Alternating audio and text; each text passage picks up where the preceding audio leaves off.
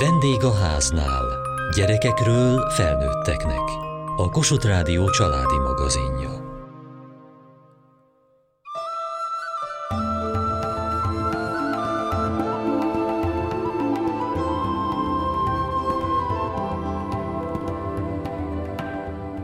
A Média a Családért Alapítvány idén is díjazta a családdal kapcsolatos hazai és külhoni cikkeket, rádió és televízió műsorokat. A legjobbakat havonta választja ki a szakmai zsűri, így 12 jelöltből kerül ki a Magyarországi díj győztese. Olyan újságírókat jutalmaznak, akik értékközpontú, családot erősítő, szakmailag igényes probléma megoldó anyagot készítenek, és ezzel sok olvasót, hallgatót elgondolkoztatnak. A vendégháznál szerkesztői is voltak már egy-egy hónap győztesei, de idén először nyerte el a fődíjat egyik munkatársunk Süveges Gergő. A díjátadás után beszélgettem vele.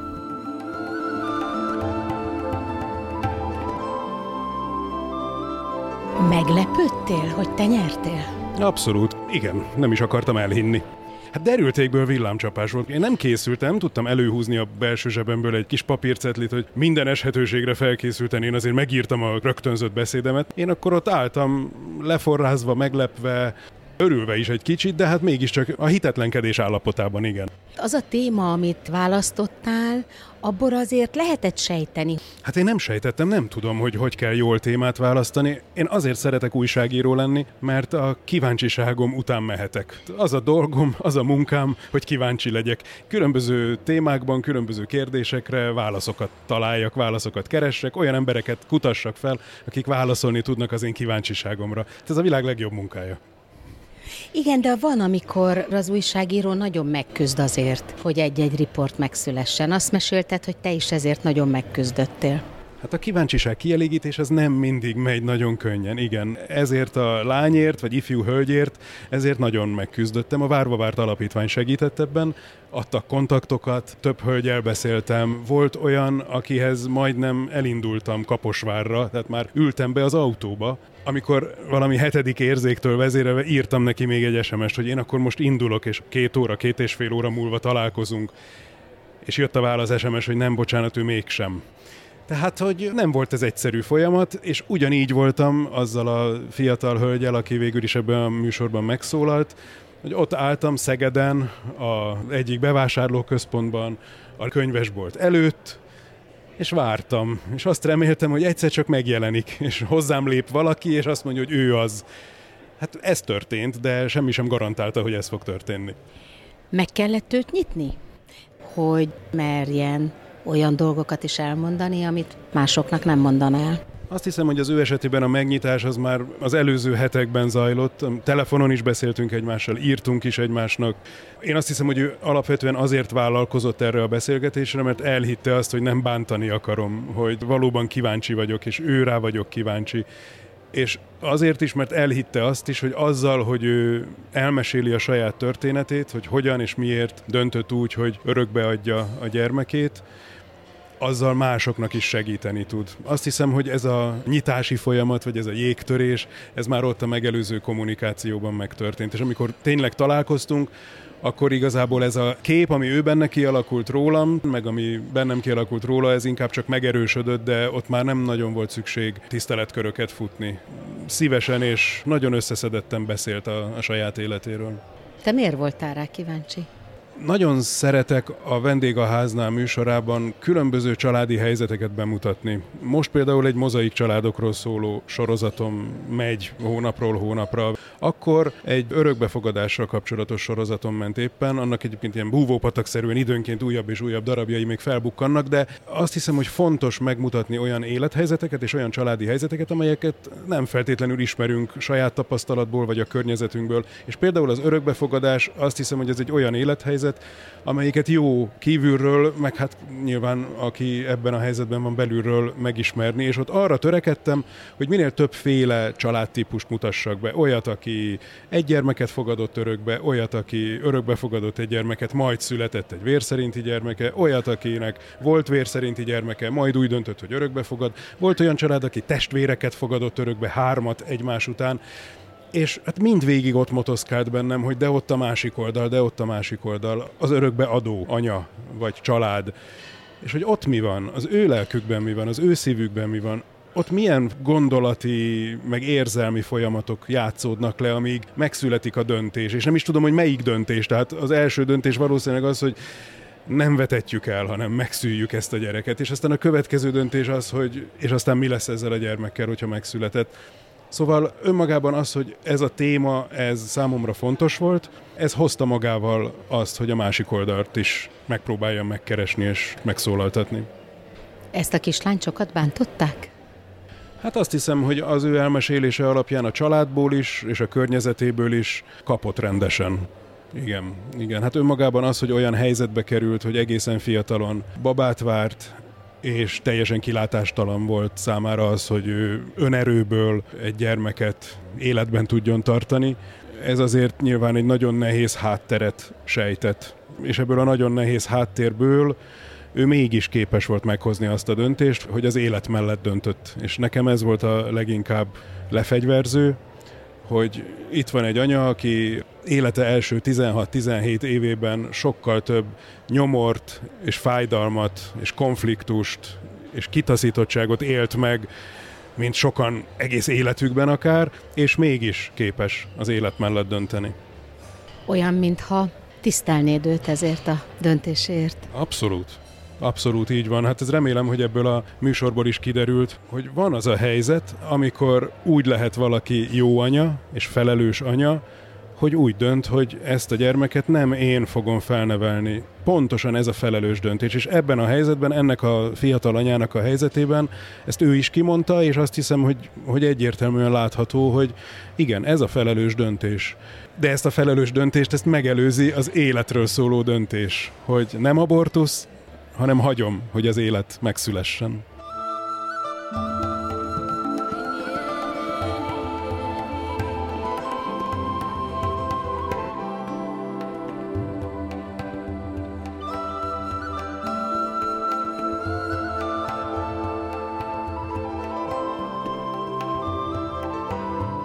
média családért díj közösségdíját Balog Fruzsina kaptam a Szív magazinban megjelent cikkéért, amelynek a címe Utak egymáshoz, és az alcíme A megtanulhatatlan házasság. Itt van Molnár Barázs is, Fruzsina férje. A cikkben húsba vágó a felütés, hogy lehet, hogy én most elválok. Ez egy kicsit kockázatos volt, nem? Írni a saját házasságotokról.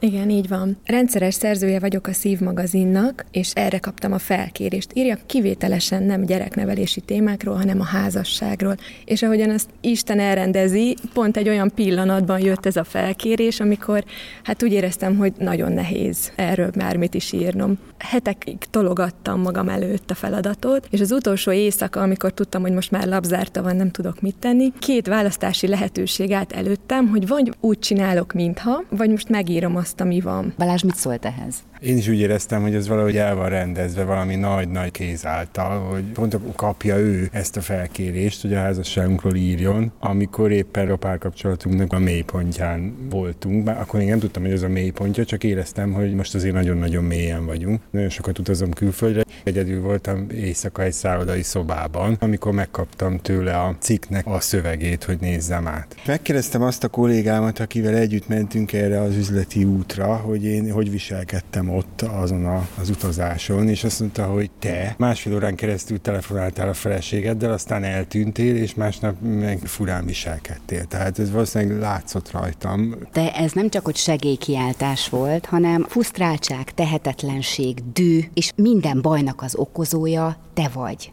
ami mögött persze felsejlik, hogy korán sem, és ez tételesen mondatról mondatra aztán szépen kibontja, de mégis nagyon-nagyon mély és fájdalmas szavak. Úgy voltam vele, hogy most ezt vagy be kell vállalni, és vakmerően meg kell csinálni, vagy értelmetlen belekezdeni az is értse, aki nem olvasta a cikket, nem történt házasságtörés, nem volt bántalmazás, semmi olyan, ami egy általános hétköznapi házaspár életében ne esne meg nap mint nap. Igen. De ez tud húsba vágóan nehéz lenni. Igen, és azt hiszem ez adta a bátorságot is, hogy ezt úgy írjam meg, ahogy, mert azt biztosan tudtam, hogy azok az élmények, amiket itt megfogalmazok, azok nagyon általánosak is egyben. Hiába nagyon személyes. Nehéz nekem abba a közegbe létezni, ahol az a feladat, hogy mindig eladjuk, hogy minden milyen szuper és valami ellenpontot kerestem ebben a cikkben ennek, és azt is egy kicsit meg szerettem volna mutatni, hogy annak ellenére, hogy a legfájdalmasabb pillanatainkat és a legfájdalmasabb mérőjövő érzéseinket is itt kiírtam magamból, ennek ellenére van ebben remény is, van ebben egy előremutató valami, van az is, hogy igen, az, hogy néha nagyon rosszul érezzük magunkat, és néha ennyire nehéz, az igazából része a nagy egésznek. Ez kettősen volt bennem. Ugye egy kicsit kapjunk kapaszkodót ahhoz, hogy ezt a pozitív kicsengést érezzük és lássuk. Abból a düböl és tehetetlenségből megpillantottuk azt a sebzett kisgyermeket, aki a mögött a nő mögött van, aki vergődik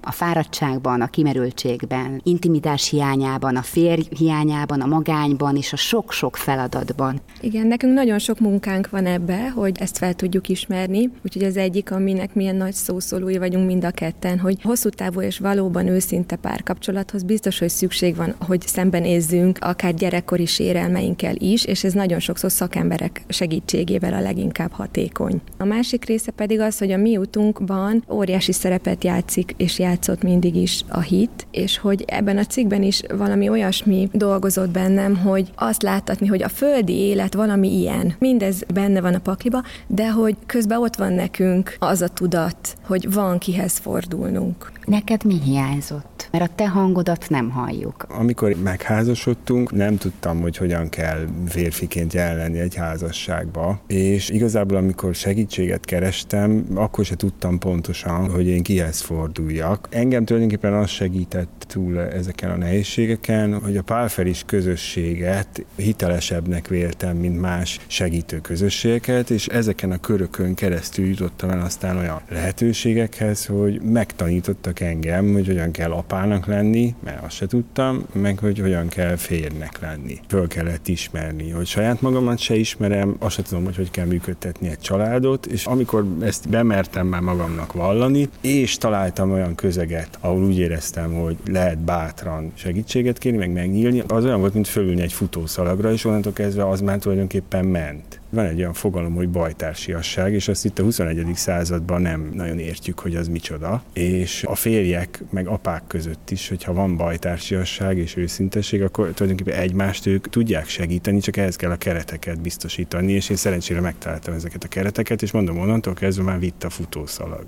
Azt is szoktuk mondani, hogy mi nők tartsunk össze. Lehet ebbe kapaszkodni? Az biztos, hogy óriási igény van rá. Nem tudom, hogy most itt mennyire hivatkozhatok erre, de hogy azon kívül, hogy cikkeket írok a szívnek. Kapcsolódó, Kapcsolódó nevelésnek nevelés, is. Hiszen e kapcsán már találkoztunk is, sőt a vendégháznál sorában is szakértőként is többször beszéltél. Így van, tehát hogy a szakmai életem az egyben egy támogató közösség is, és én heti szinten meg tudom azt tapasztalni, hogy egyrészt milyen sokat tud adni, amikor anyák egymásnak őszintén megosztják a nehézségeiket, és nem tanácsot, és nem javaslatokat, és nem okoskodást kapnak, hanem csak meghallgatást, és azt is meg tudom tapasztalni, hogy amikor ezt a lehetőséget újra és újra szülőcsoportokba felkínáljuk szülőknek, akkor eleinte ezzel milyen nehezen tudnak élni, és aztán viszont milyen óriási nagy fordulatokat tud az hozni, hogy érzékelik, hogy van olyan tér, ahol kimondható az is, amit egyébként cenzúrázunk a magunk számára. És nagyon sokszor azt tapasztaljuk, házasságukban és a gyereknevelésükben jelenlévő nehézségek egy kicsit elkezdek önmaguktól elolvadni, anélkül, hogy olyan nagyon nagy megoldást vagy gyakorlati segítséget kellene, hogy kapjunk. Pedig nagyon akartam volna hallani valami megoldást tőletek itt a végére. Három-öt pontos praktikus megoldás és összegzés. Önismereti út van, vagy mi van helyette? Igen, támogatás. Azt hiszem az, hogy keresni magunknak olyan embereket, akikkel meg tudunk nyílni, és hogyha ez egy templomi közösségben jön létre, akkor ott, hogyha valamilyen önismereti csoportban, akkor ott, és hogyha a szomszédunkkal tudunk ilyen viszonyt kialakítani, és nem állarcokat viselni, és nem kritizálni, vagy bírálni egymást, néha a saját erőfeszítéseinket is ebbe bele kell tenni, az örökös kritikáinkat le tudjuk építeni magunkban, akkor ott ez adja a legtöbbet. Megtanulhatatlan házasság volt az alcím. Még mindig ugyanezt adnád ennek a cikknek? Lehet, hogy úgy fogalmazom, hogy folyamatosan tanulunk.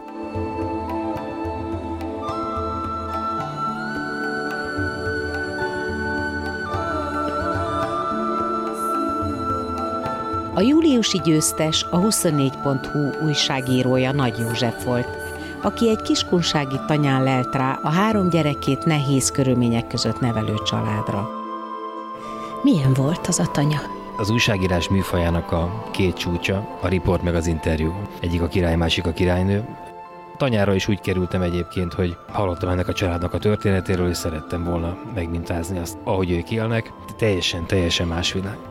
De hát itt most egy tehetséges gyerekért mentél, egy olyan elsős kisfiúhoz, akinek kimagaslóan magas az IQ-ja. Mindenki azt gondolja, hogy ilyen tehetségek nem születnek hátrányos helyzetben, és mégis születnek. Magam hét esztendőn keresztül tanárként a közoktatásban dolgoztam, és azt láttam, hogy mindenhol születnek. Az a kérdés, hogy a tehetség ez ki tudja bontani a lehetőséget, vagy nem tudja kibontani. Nyilván van az a mélység, ahonnan egy gyerek nem tud kijönni. Itt három gyerek volt ugye ezen a tanyám, ahol a szegénység nem deprimált annyira, hogy fölemésztette volna a szeretetet meg az összetartozást. Itt apa és anya között rettenetes élet történettel a hátuk mögött. Meg volt ez a szövetséget, a szeretet, ez az egymásra utaltság, egymáshoz tartozás, meg az, hogy a rémes körülmények ellenére, meg a folyamatos sorscsapások ellenére is nagyon fontosnak tartották azt, hogy gyerekeik előtt legyen valami jövőkép. És ebben a helyzetben ugye ott vannak ezek a gyerekek, akik gyönyörűen beszélnek, nagy tisztelettel fordulnak egymás felé, a szüleik felé,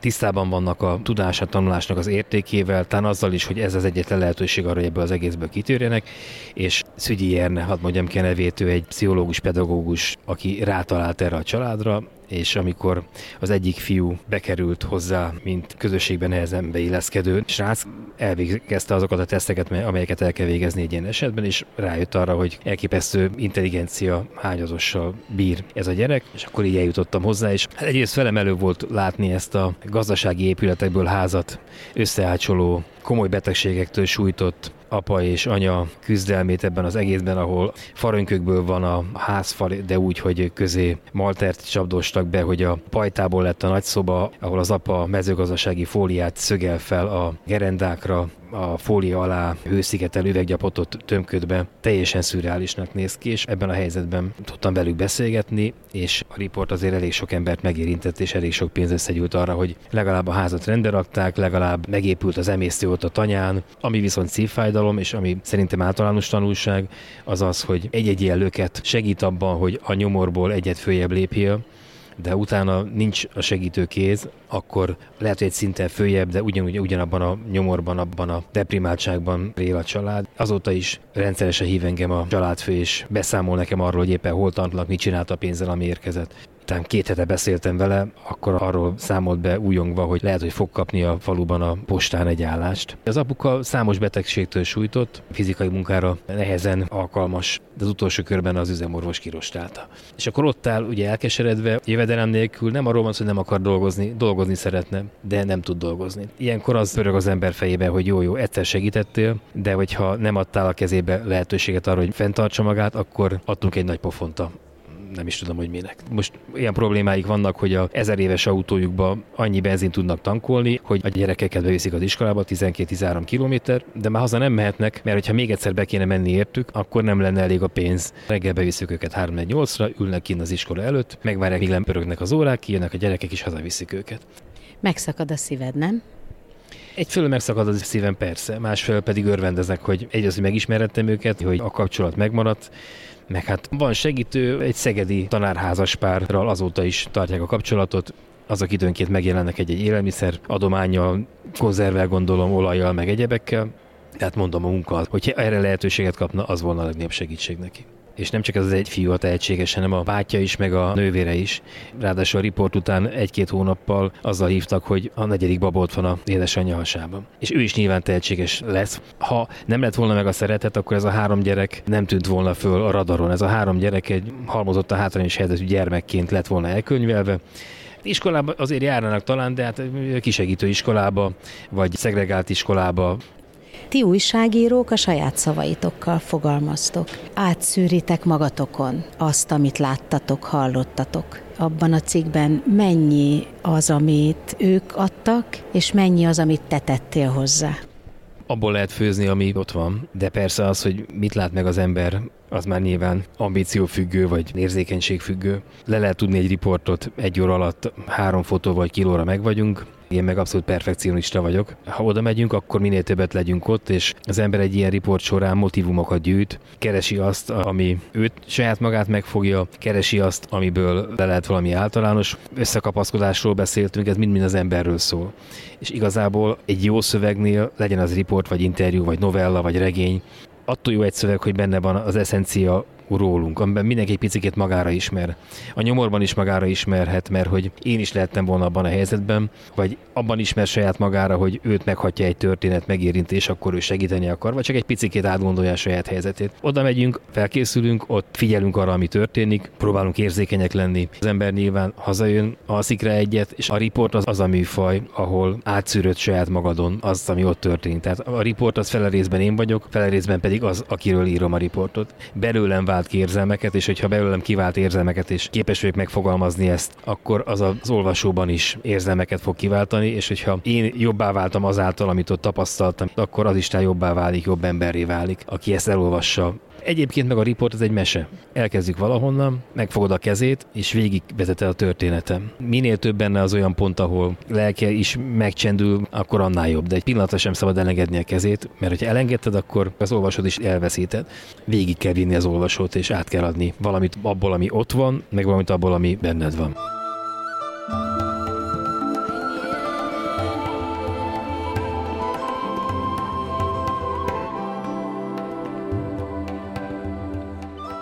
Ma a Média a Családért díj hazai díjazottjaival beszélgettünk.